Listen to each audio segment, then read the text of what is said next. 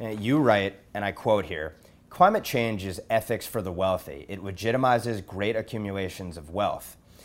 Pledging to combat it immunizes climate friendly corporate leaders and billionaires from being targeted as members of the top one tenth of the top 1%. This signifies a profound shift in the nature and morality of capitalism. Unquote. Elaborate on that for us.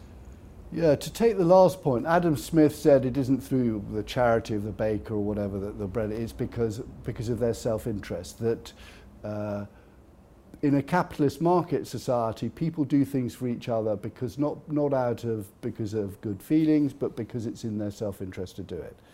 So when you have capitalists saying uh, I'm going to do something that even if it, it, it costs me it costs me that raises a question mark. So why are the Silicon Valley billionaires behind uh, green energy when we know green energy costs a lot?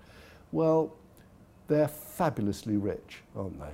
I mean, they, they, are, they are unbelievably rich and they are incredibly powerful. How to defend that wealth from predators?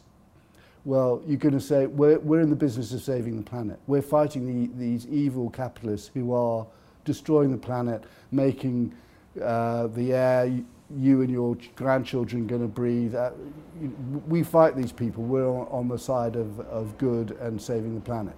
So I think this is, I, I think a big part of the motivation is simply preservation of, of their wealth and preservation of, of the power they've accreted.